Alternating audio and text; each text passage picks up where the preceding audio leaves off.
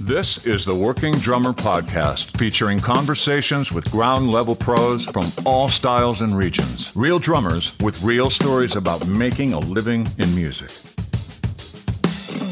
Hey everyone, welcome to Working Drummer Podcast. I'm Zach Albetta, and today I'm talking with Tim Carman. Tim is a Boston based drummer whose main gig since 2018 has been touring and recording with the blues trio GA20. He's also the author of several books, including Groove Systems, the Shape Beat series, and Haynesism, a deep dive into one piece of Roy Haynes vocabulary. We would appreciate your support on Patreon. Go to patreon.com slash workingdrummer and a donation in any amount gets you access to exclusive content from our former guests. Think of this as professional development for drummers, all useful and actionable lessons for the working pro. We're populating new content regularly, and as little as $1 a month gets you access to all of it. If Patreon isn't your thing, you can also make a one time donation through PayPal. There are links for both on our homepage at workingdrummer.net. While you're there, you can learn more about this episode and check out our archive of over 300 episodes. Also, please subscribe to Working Drummer Podcast on your platform of choice. We're available on iTunes, Stitcher, Spotify, and YouTube. And be sure to follow us on Facebook and Instagram. Lastly, however you listen, please leave us a rating and review. This helps new listeners find us. Our Patreon content now features our recent guest Pat Petrillo discussing the recording of his version of Black Cow for his new record. We've also got lots of other drummers on that Patreon series, including Ash Soan and Will Kennedy, discussing specific songs they've tracked drums for and all of the technical and creative aspects of those recording processes. You can get access to this and the rest of our Patreon content for as little as $1 a month, so check that out. We'd really appreciate your support. Again, that's patreon.com slash workingdrummer. If you're in the LA area, I'll be at the Ahmanson Theater with Ain't Too Proud from December 13th through January 1st. Go to ain'ttooproudmusical.com for more info and please hit me up if you're coming. I'd love to meet up and say hi.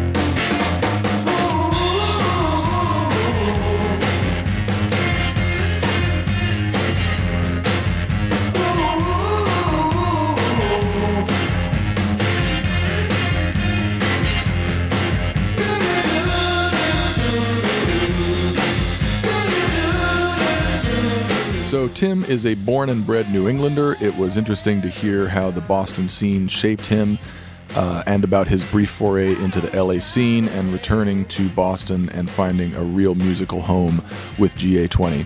So, let's get to all that and more with Tim Carman.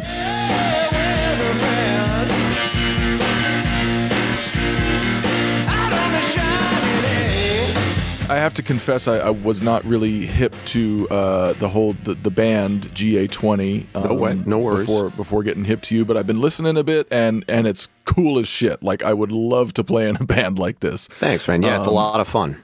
It it seems to reside in in this sort of like raw, funky kind of kind of Black Keys, kind of Gary Clark Jr. territory. Is that fair to say? Yeah, I, I, I guess you know the whole project was started to kind of recreate some of the late 50s early 60s like traditional chicago blues stuff. Yeah. Um, and then we've kind of just built in a little bit of americana and country into that as well. So it's definitely just going for an old vibe though. Right right. And i, I was pretty quick to to throw you into a basket with those those other acts. Totally um, yeah are, are there important things you feel about your band that differentiates you from other bands that people like me might throw you into a basket with? yeah, I think like uh so the guy who leads the band for the most part is Matt Stubbs and he mm-hmm. produces all the records as well. Hmm. Um, and I think he gets sounds that a lot of people aren't really getting today. Um, so in in a lot of ways I feel like he differentiates us from other projects. Just just the sounds we get in the studio and yeah, know, he's, he's kind of a, a wizard with that stuff. Yeah, yeah. Um, how long have you been in that band? Uh, I joined 2018, like the end of 2018. Yeah, and okay. they, it's a it's a pretty new band. I, they started the band pretty much the beginning of 2018, and then I joined a year later. Okay, so it was. I was going to ask if it was kind of already a thing when you joined. But yeah, yeah, yeah. Pat and Matt, who are there's only three of us. Pat and Matt are, uh, you know, the the two guys who started it. Right. And, uh, they had other drummers around Boston who were, you know, and they were looking for somebody who was going to commit 100% and tour full time with them. And I hopped on board. I was excited to do that. So, okay, so like you know, we've all seen these these sort of um, uh, offers or inquiries or whatever. That's like we need a we need a drummer, we need a full time guy. We got tour dates booked, we got Yep. studio time booked. Like it's it's fucking happening. Yeah. Um, uh, what what made you believe them? well, they had just signed with Colemine Records out in okay, so that's a thing. yeah, yeah, Right. And uh, and I mean, I'd I'd been a fan in of Matt of his playing for a while. He, you know, he he's toured with Charlie Musselwhite for 15 years, um, and he was also a friend of mine. So I, I knew both of them, and I'd played with them in different situations. And Matt also sent me the first record, Lonely Soul, before it was out, and I listened to it and was like, "Oh, this is awesome!" So Right. right off the bat, I was I was pretty excited to I, I believed in the project. I liked the music, and they were about to be really busy, so it was kind of the perfect situation, honestly. Yeah, yeah, that is kind of the dream scenario for Yeah. most of us is to, um, you know, j- jump on a moving train like that. and another uh, another different part about the band. I mean, it's it's two guitarists. We don't have a bass player. It's two guitarists. Oh, that I didn't realize. Yeah, so I think that separates us from other bands. Also, um, they both trade off who's playing the the bass parts live, pretty much right. on guitar though. Right. so I, I would imagine there's pedals and effects and all that shit to get you into the bass range on at least some of this stuff. Not really, to be honest with you. It's pretty. Really? They just yeah. It, they, they both play with two amps like stacked on top of each other, and they're Uh-huh. on at all times. So it's like this wall of sound. Um, Wow. And basically, like the the lower amps that they use, uh, kind of cover the lower frequencies, and Mm-hmm. the, the top amps are kind of a little dirtier and grittier sounding. So.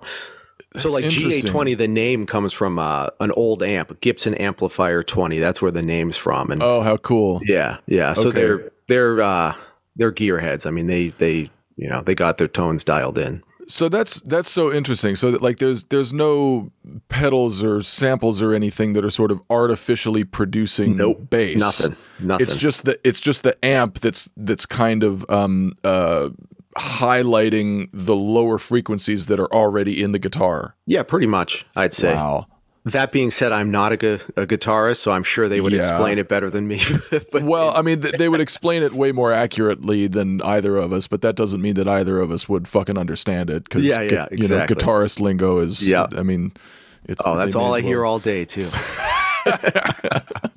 but no, they're Yeah. they're they're both God, great. with like with with no uh, with no bassist in the room to, um, to I don't know, cut cut the fog of the guitarness. I would imagine it gets thick in there. Oh yeah, the guitar it's about as thick as you could ever. yeah. So, Oh, but, my but it's cool. I mean, like I said, they're both they're both incredible guitarists in their own right. So I'm lucky to be able to play with two, you know, very talented players. Yeah, yeah. So So like did you did you have to kind of drop everything to join this band and and if so like what what did you drop? um, I was playing with another singer at the time, um, and I yeah I won't you know I'll just say that I, I wasn't super happy with the situation and Yeah. So I'll leave it at that. And I, you know, uh, was excited to to hop on board. Um, and you know, this I I was like 29 at the time. Um, and I just I played in so many other projects, and I lived in Los Angeles for a couple years, and I'd been bouncing around. I moved back to Boston, where I'm from. Um, basically, this was exactly what I was looking for. I, I I was ready to drop whatever and and just focus on one project full time and put all my energy into that. So Yeah, yeah. Yeah. When did you live in LA? I lived in LA 2015 and 2016.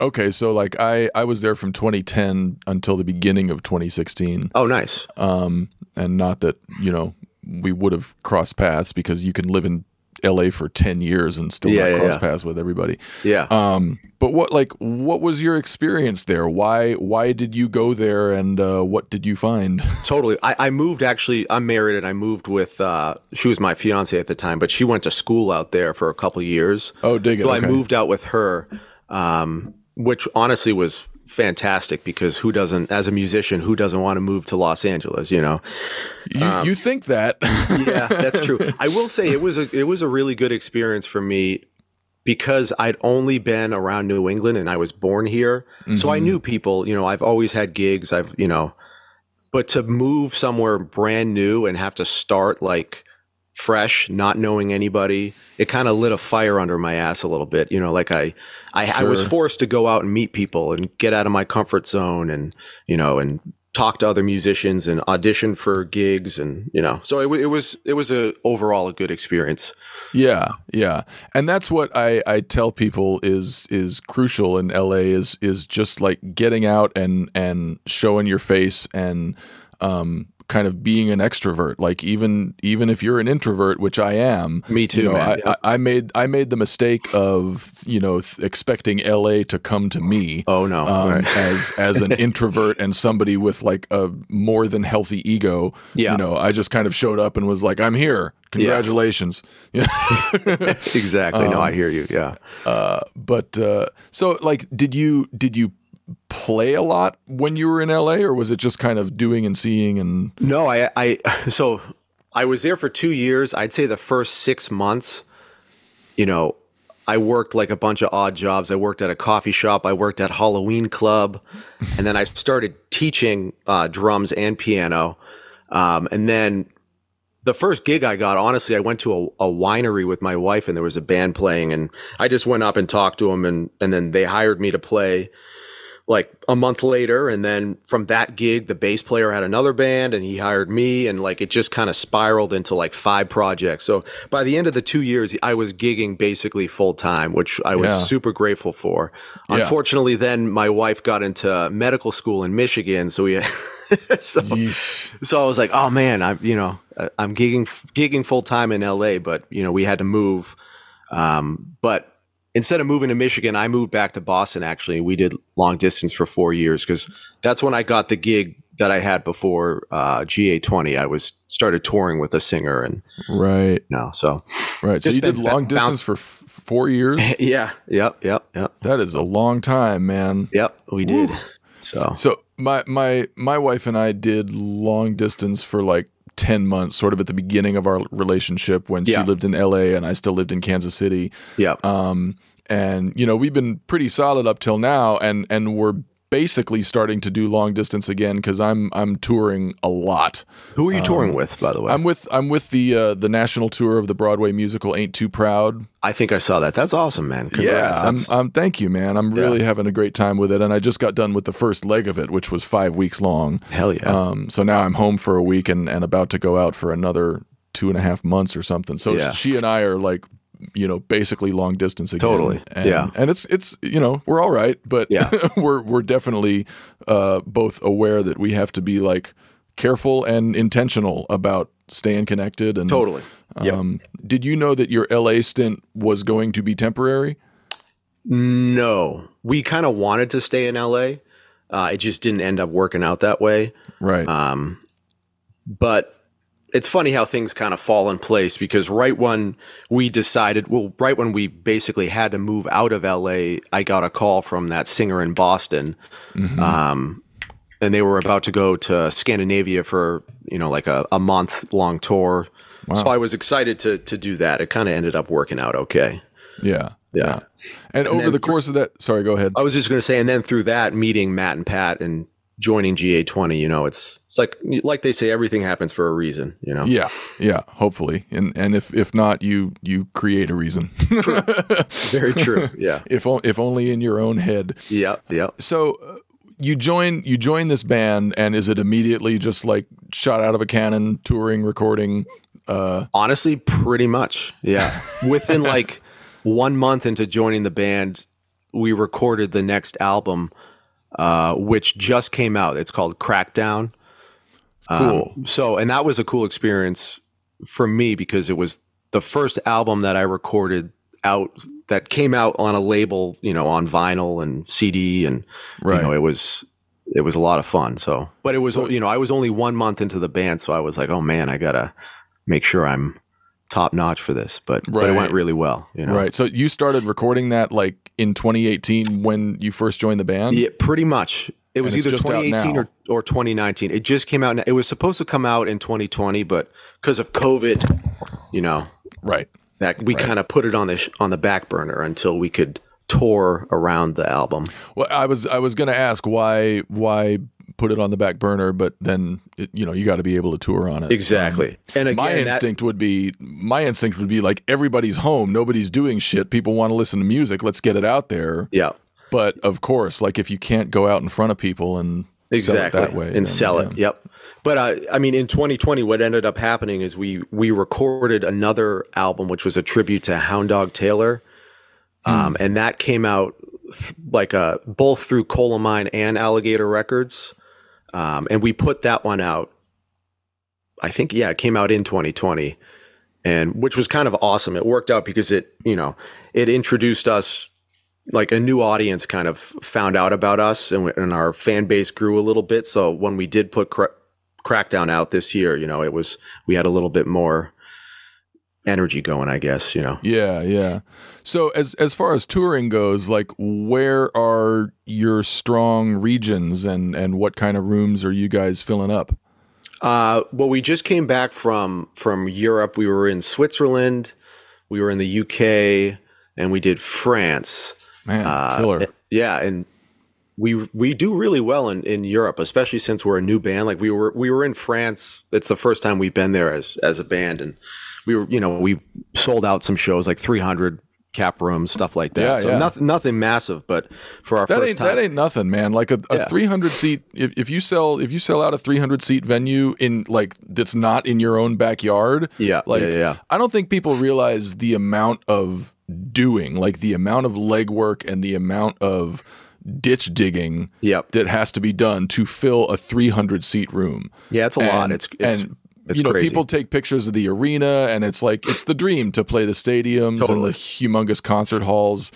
Um, and that's so far down the road. Like there is so much work and time and effort and investment that goes into filling a 300 seat room. Yeah, it, I mean, there's there's a team of people, you know, that Yeah. we have who, and uh, Matt Stubbs, who's, you know, he's base, he's our manager and and leader, and he and his uh, our tour manager is his girlfriend Tracy. They they work day in and day out. They're you know constantly working their asses off to make all Mm-hmm. of this happen. So it's just witnessing it. It's like the amount of people don't see that, but the amount of work, like you said, that goes into making something like this work full time is insane.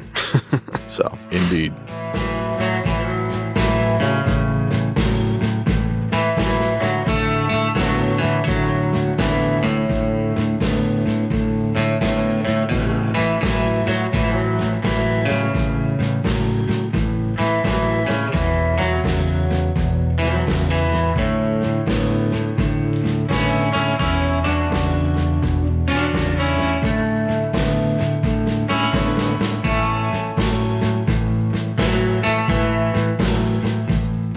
Tell me a little bit about Boston because I've I've interviewed a, a couple of people from Boston. Um, uh, the guy that leaps to mind is uh, Mike Levesque. Do you know him? Oh yeah, I know Mike. Yeah, I He's interviewed great. him a long time ago, like before the pandemic. Uh, Yeah. and haven't talked to him, but yeah, great dude. Um, so uh, like you're born and raised in the area. Yep, I'm born and raised outside of uh, a Boston, a small town. So Cool. Yeah, there's Yeah. there's lots of small towns outside of Boston. yes, yep, yep. So Norfolk, Um, Mass is where I'm from. Right. Okay. Yeah. Cool. Um, how did uh, sort of the personality of that town and and the music scene shape you as a musician? Uh, that's a good question. So I could go back to kind of how I started. Um, so I started playing drums because my older brother was like a, a punk guitarist and singer, and he was like, when I was in fifth grade, he's like, "You're playing drums in my band," you know, like it wasn't even like a question. He just threw sticks in my hand, and he's like, "Practice because you suck." so, but it was great because you know I was gigging and recording when I was like 11. He was taking me out, and we were playing around Boston, and uh, so I'd say you know Boston introduced me to rock and punk early on, Mm-hmm. and there's also a lot of fantastic jazz musicians and teachers around there. So in high school, I started studying with Bob Gullotti. I don't know if you're familiar with that name. I don't think I am. He's uh he studied with Alan Dawson and kind of took that method, but then also came up with a lot of his own stuff. And he he was the drummer for the the Fringe, which is like a free jazz group in Boston. So uh, he you know he kicked my ass. He was a fantastic teacher and drummer, and I studied with him all through high school, and he got me into jazz also. Cool. So yeah, it was cool. I, I think Boston, you know, full spectrum. It introduced me to, like I said, punk rock through jazz, and so it was a good, good, good city to grow up in. And Berklee's there. I ended up going to Berklee for a couple of years as well. So Oh, cool. Cool. How was your experience there? Like, what was that like? Uh, it was good. You know, I actually went to Berklee after I had graduated from another college, um, and I'm happy I did that because I kind of got all the the partying and stuff out of my system. Right. so when I was at Berklee, I, honestly, I just I practiced. I didn't even have a social life. I didn't really make a lot of friends or anything. I was just pretty much grinding and practicing and you know just playing in different ensembles and Yeah. Oh, it was good. I, like the teach, like the drum teachers, especially Dave DiCenso, Kim Plainfield, Neil Smith, Gullotti was teaching there at the time. Um, yeah, there were. So I had a I had a great experience with the teachers there right. for sure. Right. Jackie Did you Santos. Did you graduate from there, or was it the, the usual kind of thing where you just got busy and you're like, "Fuck school, I'm out." Exactly. That's what happened. Yeah. So yeah, after two years, I was kind of gigging and teaching, and the school's so expensive that I was like, yeah, I'm Yeah. just gonna uh, I'm gonna start start making a little money. Yeah. so, so I started gigging. Yeah. Um, did you have a sense? Like, first of all, what was the um, what was the first college you went to? I went to Hamilton College. It's a liberal arts school in New York. Okay. And did I you go there to- for music or? I actually I went there not knowing. Well, I knew I loved music, but I wasn't sure if I could make a career out of it. But so I majored in music and I majored in history. Oh, cool. Yeah, which you can't really make a career out of history either. But Uh, yeah. I mean, unless you're just going to be a professor and write books. I will say though it. Uh, I mean, I've published four books now, and I wouldn't have been able to do that if it wasn't for for uh, studying history there. My writing it really helped my writing a lot, which is great. Yeah. Yeah. Yeah. Um, but then uh, when I was finishing, you know, last year of Hamilton, all my friends were, or a lot of my friends, you know, were getting hired by these companies or moving to Wall Street or doing all this stuff. And I was just like, I, I don't want to do anything like that. I, you know, so I applied to Berklee and got in and was like, all right, I'm going to try this out. Yeah. Cool. yeah. Um, and when you went to Berklee, like, did you did you have a sense of um, what you wanted your career, or at least the first chapter of it, to look like, or was it more drum centric, where you were just like, I'm gonna be a drum monk and just practice all the fucking time, and then take like, were were you kind of myopically focused on the drums, or taking more of a thirty thousand view of your career after school? Um, I will say no. I was mostly just focused on drums. I was pretty obsessed. I kind of like, yeah. I, it was it was a good period for me because, you know, I, I used to have those teachers who were like, every fantastic player goes through like a period of three years or whatever, where all they were did was practice, and that was kind of my my time. Like at the, I remember at the beginning of every year, like January first, I would make a binder, like a practice binder and I'd fill for the entire year. I'd fill out how many hours a week I practiced and what I was working on, and like journaled. And I was a super nerd about it, but Yeah. which is kind of funny to look back on. But it really, it you know, it helped me out a lot. Yeah, I mean it's a it's a it's a critical um, time and a sort of pr- critical process to go through. Yeah, Um, I, I feel like I like I I went through that time and I went through that process. Unfortunately, most of it was plowed into marimba. oh wow, that's that's Like- fantastic though. I, I can't play marimba, so well, and, and you know, I, I could I could play the shit out of it when I was a 24 year old grad student, uh, Yeah, and it, yeah. it wasn't until you know a little bit later that I realized like. I, I I don't think I can play marimba for a living, and furthermore, I don't want to. I just want to play. I want to play drums. So like, I circled back to the drums and kind of started the process from there. I hear you. It's funny though because I like I look back at the stuff that I practiced, and I'll be honest with you, I don't use most of it. You know what I mean? Right, and I, that's a great point. I would imagine that a lot of the stuff that you just spent so much time shedding Yeah. on drum set is is not much more related to what you do now than all of the shit I was shedding on marimba. Totally. Yeah. I remember I, I uh, there was something when I when I studied with Gary Chaffee, he told me that I thought was really eye opening. He said like never be afraid of like wasting time practicing or like trying things while practicing. Mm. Like don't be, you know, I forget exactly how he said it, but it like don't be afraid to experiment because I think nowadays there's there's so much stuff you can practice and it's really easy to get like anxious. Oh i shouldn't be working on this or i should be working on that or you know what i mean? And he basically was like just open the door and he's like just just work on whatever you want to do and don't don't overthink it you know what i mean?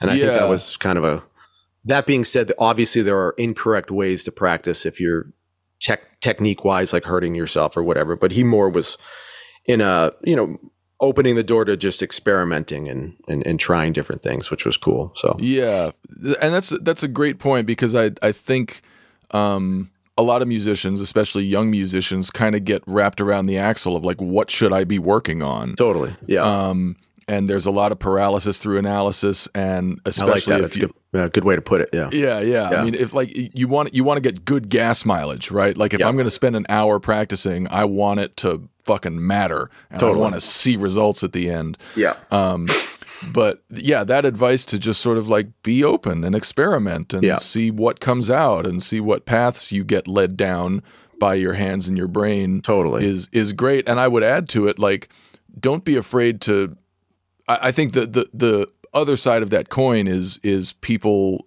um, are um, hesitant to go too far down one path. Like if they're really into something, Mm. Yep. they'll they'll go deep on it and then start second guessing themselves about oh well maybe I should be studying this too and learning Mm. that also and blah blah blah. Um, and uh, yeah, I, I think um, uh, just like following what you're really fucking into Totally. I can't. down I don't. a deep yeah. hole. You know, I can't agree more with that. Like, I feel like if you if there's one style that you're obsessed with, like, do it. You know, go Yeah. into it. You know, obviously Yeah. you want to be well rounded too, but you know, if that's what you're listening to, like, that's what you like, go Yeah. for it. I, I, Yeah. because there's so many, you know, so many drummers out there, and if you can really find what what you do best and and do it, then that's going to help you out a lot. So Yep, it's a, it's a recurring theme on the podcast, and, and I'm reminded of uh, my co-host Matt Kraus um, tells this story a lot, and I really like it. He was watching Kenny Aronoff do a clinic, and it was kind of Q and A time, and um, and I don't remember exactly what question Matt asked him, but it was it was this was years ago when Matt was like 25 or something. Yeah. Um, but uh, he asked him like, you know, what is it is it important to be versatile? Like how is how important is it to learn all these different styles? It was something along those lines. And, Yeah. and Kenny Aronoff said it's better to have three A plus grooves than mm-hmm. ten B minus grooves. yeah, Like I agree. Yeah, like make that list of things short and make them all just fucking kick ass. totally. And I think the way like life unfolds, you kind of figure out what those things are going to be for you. Like for some reason, I kept getting blues gigs, mm-hmm. and GA20. You know, I play a ton of shuffles. And that has become like that's my A plus groove. Like people were like, "How do you play shuffles so well?" I'm like, "Well, I literally do it every night now." right.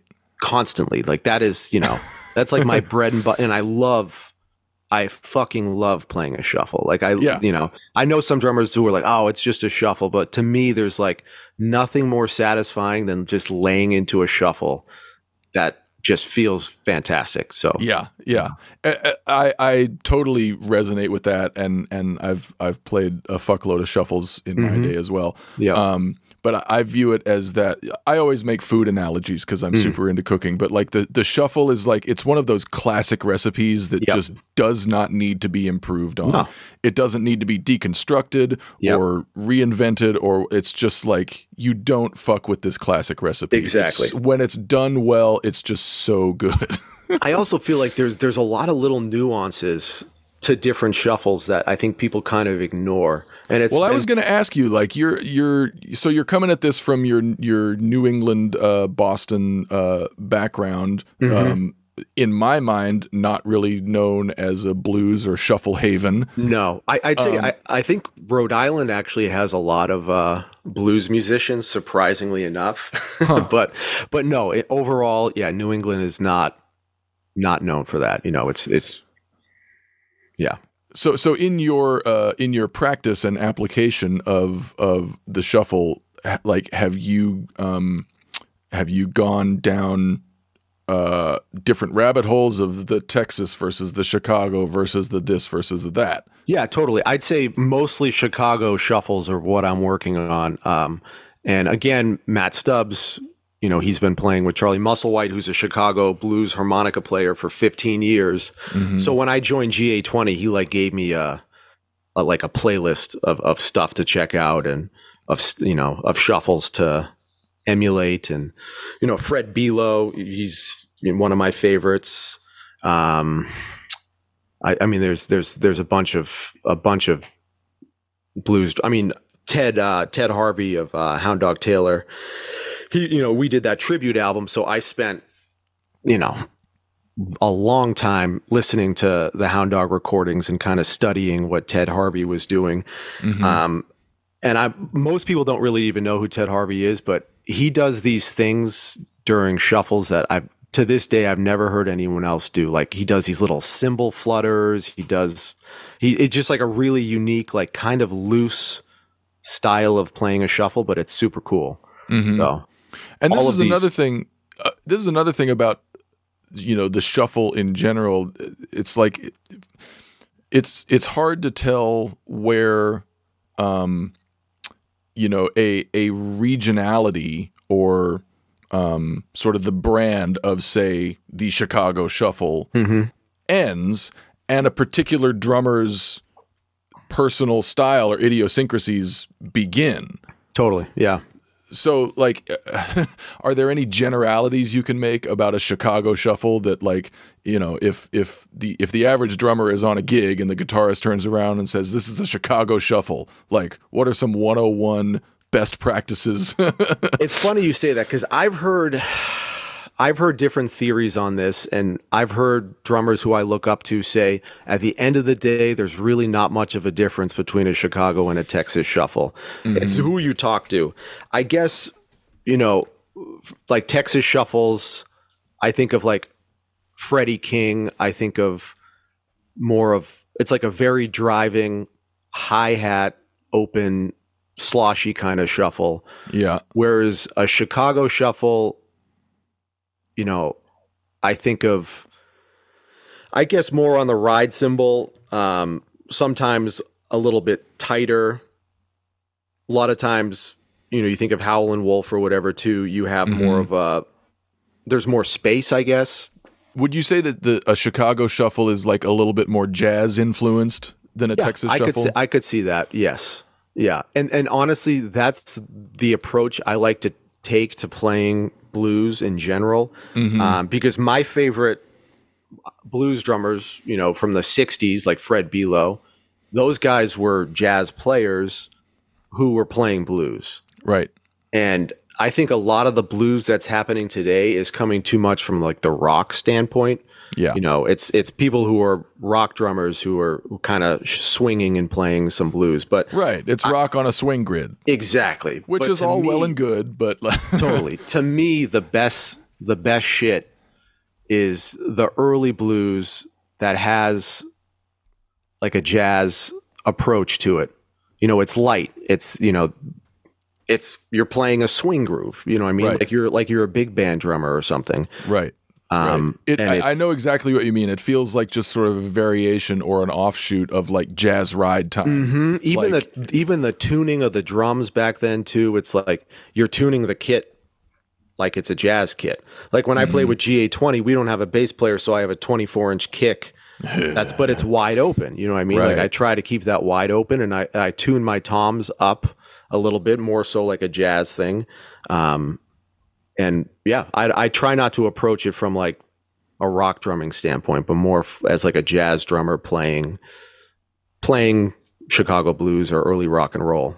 Yeah. So yeah. like Earl Palmer, obviously one of my favorite drummers of all time, and he's he was a jazz guy who was playing early rock and roll. You know, so Yeah, I mean, so so many of the blueprints um, for a you know a given style of drumming or a given style of music, like the you know the early examples on which everything after it was based, was done by a jazz guy. totally. Like they were all jazz guys that sort of adapted into playing funk or blues or rock or singer songwriter stuff. Like Hal Blaine and Shelly Manne were jazz guys. The Funk Brothers, like all this shit I'm playing right now and Ain't Too Proud, like Yeah. they were jazz guys that put got put into the Motown studio and is like play backbeat. yeah which uh, which is i think the thing that is missing today is i, I think it's cool to approach these things as like a from a jazz drummer's mindset mm-hmm. you know like i said a lot of people i think think of it as rock or you know they they play super heavy and you know like in the studio these drummers were playing really light yeah. and getting big sounds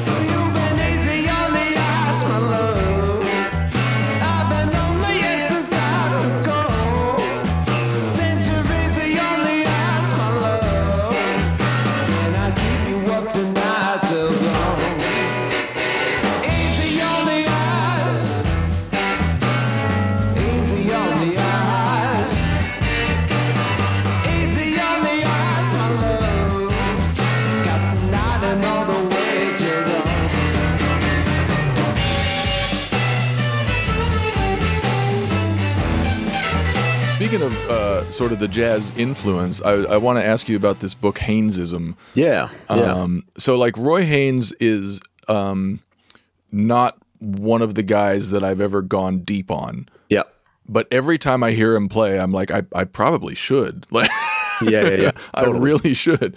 Um, so, sort of um, talk about the the concept of this book, how it's kind of based around one thing. Mm-hmm. Um, but also, I'm curious, like, was was Haynes always one of your guys, or He was, or- it- yeah. He he totally was. Honestly, he was like the first jazz drummer that I fell in love with.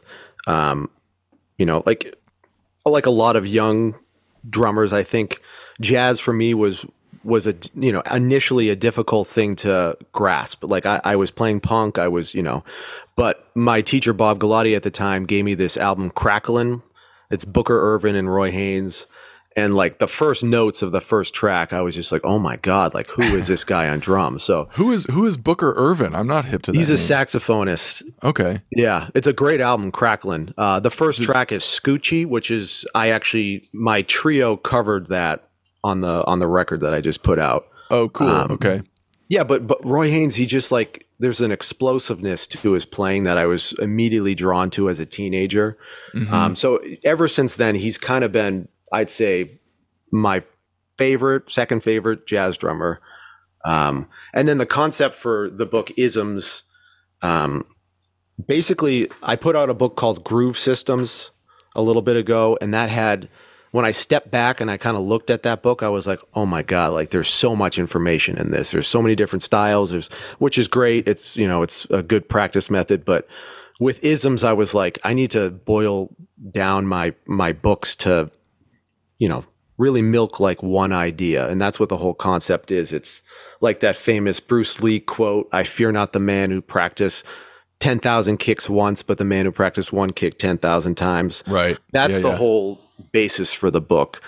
Um, and it's actually a series now. It's I, I'm working on a couple others within Cool. that, but essentially, you know, I studied and transcribed a lot of Roy Haynes solos and figured out that he had, you know, one or two things that he loved to do when he would As most drummers do. yeah, exactly. And Yeah. you know, and it's you don't need to know a million things. If you have one thing you're very good at or one like one signature idea that you can manipulate and mold into different situations and that's you know a fantastic thing. So i mean he would he would play this lick in different subdivisions in different time signatures. He would permutate it you know he'd orchestrate it differently around the kit. So that's what the book is. It's taking this one idea and just milking it for all it's worth pretty much Is it is it possible to describe this lick, or do you just need to hear it or? Oh no, no totally. or- Uh, uh, some people refer to it as did it and did it and did it and did it. It's like this triplet thing that he would do.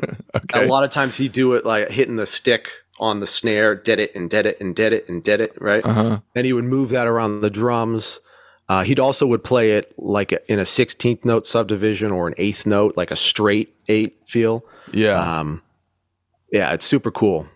So this this is like a double stroke plus a left hand or plus a kick or Uh, that's a good question. So it's I would say it's like two rights and then a kick. Got bop, it. bop, boom, bop, bop, boom, bop, bop, boom, and he Yeah. would move that around. Bop, bop, Yeah. and then he'd he'd go to the floor tom, he'd go to the rack tom with it. He'd you know Yep. so and sometimes he would substitute the kick for a hi hat. He did that a lot too. So Yeah. yeah, it was it was a cool cool lick. Yeah, just like a, a three note sequence, you can exactly. there's a whole universe. It really is. that. Yeah, there's a, exactly. There's a lot you can do with that. So So, like, what um, d- did you have a clear idea of of sort of how you wanted to illustrate this throughout the book when you started, or was it a No. process of discovery? Like, It was a process. Yeah, definitely. It was like a research project thing almost. You know, it was, it kind of, the more I listened and the more I transcribed and the more I was like, oh my God, like that's the lick. He's just doing it in this way now. You know, it's, it's kind of amazing to, to hear somebody of that caliber take an idea and like disguise it almost in a different way yeah, you know so as as i listened more and transcribed more you know the concept for the book kind of fell into place a little bit so yeah.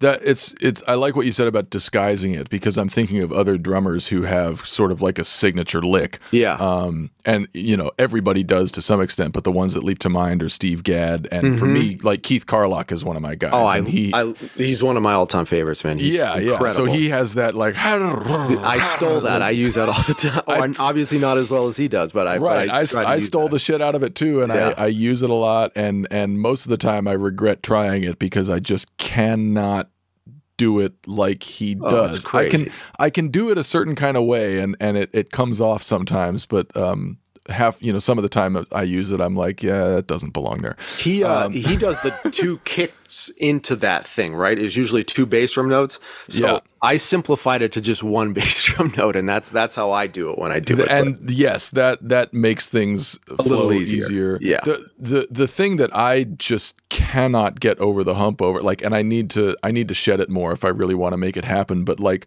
all of the left foot hi hat activity he does while doing that lick, like that's Yeah. what makes it pop, man. yeah, it's, insane. Yeah. his left foot in general, I'm always just blown away by. He, I mean, he just does these like polyrhythms with his left foot while he's Yes. just grooving. I'm just like, what is? How did he? you know, it's just it's yeah. crazy. He's just he's a freak. He's an absolute freak. Yeah, but so like you know when when Gadd does his lick or when Carlock does his lick, you know it's it's not usually sneaky. You know, Mm, yeah, it's yeah. like yep, there it is. But this idea that that Haynes just sort of like disguised it in all these different Yeah, ways. he, he like and- he, he he does this stuff a lot when he solos, where he'd like play the ride and choke it with his with his left hand, Uh-huh. but the, the pattern would be like the exact same thing. He's just Right. choking it, and you know, but it's at the end of the day, it's the same idea, you know. yeah, So yeah. So like, do you find yourself doing this all the time now? Like, are you? yeah, sort of. Well, that's the cool part about this too is like the end goal with a book like this. You know, obviously, this is stuff that I'm practicing. Is you you don't want to think about it when you're playing, like in a in a situation. It's you want it just to happen naturally, and I feel like I've kind of come up with my own little variations on it that I just naturally do now. Um, so yeah, it's it's it's been a, a cool process for sure. Nice.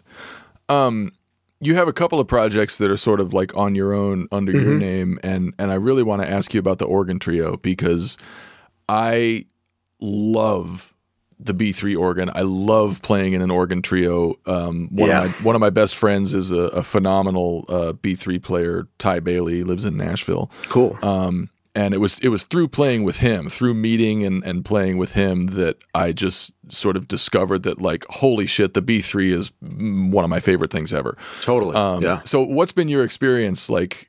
First of all, what kind of a trio is that? Are you doing straight ahead jazz or more Yep. kind of funky soul jazz? Like, Um, it's kind of both, but the initial concept was de- uh, I wanted you know it to be more straight ahead, like '60s. You know, Jimmy Smith, Big John Yeah. Patton, Brother Jack McDuff, like that type of stuff. right? Yeah. So, I like I. It is it is straight ahead swing, but it's not the same as bebop. I would call it soul jazz, even though it's straight ahead. I would call it soul jazz. Yeah, Right. We're splitting hairs a little bit, but you know, it's Um, yeah, totally. Yeah, you're right. It's you know, Um, so what like uh, are you are you writing original songs for this or are you just exploring the uh, the classic catalog? What's the A little bit of both. Um, and this project kind of started during COVID. It was kind of like my cool. COVID uh, project that I just started because I've been playing so much with GA20. I don't get to play jazz much. Um, so that year, I really just started listening to a lot of organ trio records, and I was like, man, like I want to do this. So I just figured out a way to make it happen. Uh, there's this organ player Ken Clark in Boston who's a monster, and then this guy Steve Fell he plays guitar. So I just I hired them and I booked a date at a recording studio like six months from when I, you know when I decided to do it, and I just picked the standards I wanted to do, came up with some song ideas, and we just showed up. And I had never actually played with the organ player before, but I knew he was incredible. So we didn't rehearse or anything. We just cut a record that day. Wow. And yeah, yeah, how cool? it was awesome. It was And really, so it, like is that uh like beyond that does does that trio play a lot when you're home or was it just kind of that recording project that, you know, we we play a little bit. We I unfortunately don't get to do a lot of my own gigs just because GA20 is so busy, but we've done a handful of gigs and we actually recorded another album that's coming out next year too. So nice. which is more originals um, than the first one. So yeah, so we, we keep busy. You know, th- those other guys too are playing in all sorts of different projects and and busy themselves. But you know, when we have a chance, like right now, I'm actually trying to figure out when we're going to do our next gig. I'm, I'm working on booking that now. So cool cool so like when you um when you started playing with uh, a b3 Mhm. did you notice um like did it make you play different does playing with a b3 just make you play drums differently Um, I didn't really feel that way, to be honest with you. I don't know why, but I, I think Ken and I, for some reason, like just right off the bat, had like a chemistry. We just lock in. Like my ride cymbal and his bass playing just mesh so well. Um, And I think we both realized that with literally within the first take of the first song, we're like, oh shit, this is this is gonna be good. So- yeah yeah yeah, no. So I've never, I never felt like I had to play differently with the B three. Well, I guess where I was going with that was, um, and and your your answer sort of alluded to it. Um, when I started playing with B three and with Ty specifically, my playing just simplified on its own. Yep. Like I, as a jazz player, I felt like. Um, it was sort of my role and my job to to do a lot of instigating, to do a Yeah, lot of yeah, yeah. participation and interaction, and and uh, you know, sort of be the catalyst for whatever fucking excitement is going to happen. Totally. And I started playing with Ty, and it was like, oh, I, I don't really have to do anything. I Yeah. just, Yeah. like I just have to let it be Yeah, swing time. Like just let that be itself. And totally. Well, you bring up something that I've been thinking about a lot, uh, and one of the things that I love about playing blues and playing in GA twenty is it really has changed the way I play jazz. Because when you play that stuff, everything has to swing. And mm-hmm. that's the main thing. Everything, you mm-hmm. know, the feel, that's everything. And I think when I used to play jazz, I viewed it more of like, oh, I want to do the Elvin breaking up the triplets and I want to try all this Tony Williams shit. And it's easy to forget that, like, you have to make sure the thing fucking swings. right. You got to swing your ass off. So when I approach the organ trio, and even when whenever I play jazz now, I'm thinking it, of it more of like a, a Jimmy Cobb, like this needs to feel incredible, and that's the most important thing. Yeah. So Yeah, I. I interviewed uh, uh, George Sluppick a while back, um, and he hit me to this uh, Don uh, Lou Donaldson record called Alligator Boogaloo. Oh hell yeah! He was talking about Idris Muhammad. And Oh, he I was love like, Idris. He was like, I listened to that record over and over and over and just absorbed Idris. Um, and I listened to it and I was like, man, Idris doesn't do shit. Mm. He ju- Yeah, it just feels incredible. it just feels so good. Like it's you know, um, and it, it also reminds me of the the musical director on um, Ain't Too Proud was recently talking about like trusting the simplicity, Yeah, and he was talking. About, we were having a conversation about the the actors and the singers on the show. And um, how sometimes they'll feel the need to like spice up a melody and do more of a melisma, do more of a modern R and B interpretation of something, and and he was like, I, you know, these singers they just need to trust the simplicity of these melodies, and totally. d- Which is so hard to do, but It's super hard to Yeah. do, and uh, like he said that, and I was like, "That's good advice for me too." Like, I'm because I felt the need to sort of like do some extra in Yeah. some spots in this show. yeah. Um, I think that's the thing with well, it's so easy as a drummer to feel like you have to be doing more. Yeah. Um, I think like just through the process of recording myself a lot and listening back, usually the thing that I the conclusion I come to when listening is I don't need to be doing that much. Like I should be doing less. Yeah. you know, like just make like back to swinging, like just play a quarter note. If you can make like a quarter note on the ride, Yep. just feel incredible. It's Yep. yeah, there's nothing better than that. If if you have that, you don't need much else. Exactly. And if you don't have that, nothing else matters. Yeah, if you don't have that, you shouldn't be working on all of the Tony and Elvin stuff. And you Right. know, it's you shouldn't be working on anything else if Yes. you have that. yeah, totally. Yeah. Man. Well, hey, man, it was uh, really great talking to you. Great meeting you. You too. And uh, uh, best of luck with what, when are you going out with the band again? You're home Uh, right go- now, right? Yeah, we're home for December, and then we go back out in January um, for six weeks. We're going out. So Cool. D- Yeah. domestic or international? uh, domestic, we're going down south. Um, yeah, just playing a bunch of shows down south, pretty much. nice. Starting in January. Yes. Yeah. Cool. Well, man, best of luck with it. Uh, best of luck with these books. I look forward to the next uh, iteration of the isms. Thank you, man. Thank you. Good luck with your your tours as well and everything. Yeah. Thanks a lot, man. Great talking with you. You too. Thank you. There you go. Solid dude, right? Thanks to Tim Carman for joining us. I really dug that talk. Check out GA20 wherever you get music. Check out Tim's books and all kinds of other stuff at timcarmandrums.com and be on the lookout for him on tour. Next week, Matt Krause will be talking with Jerry Gaskill, longtime drummer for the band King's X. Hope you check that out. Until then, stay safe, stay sane, and thanks for listening. Cheers.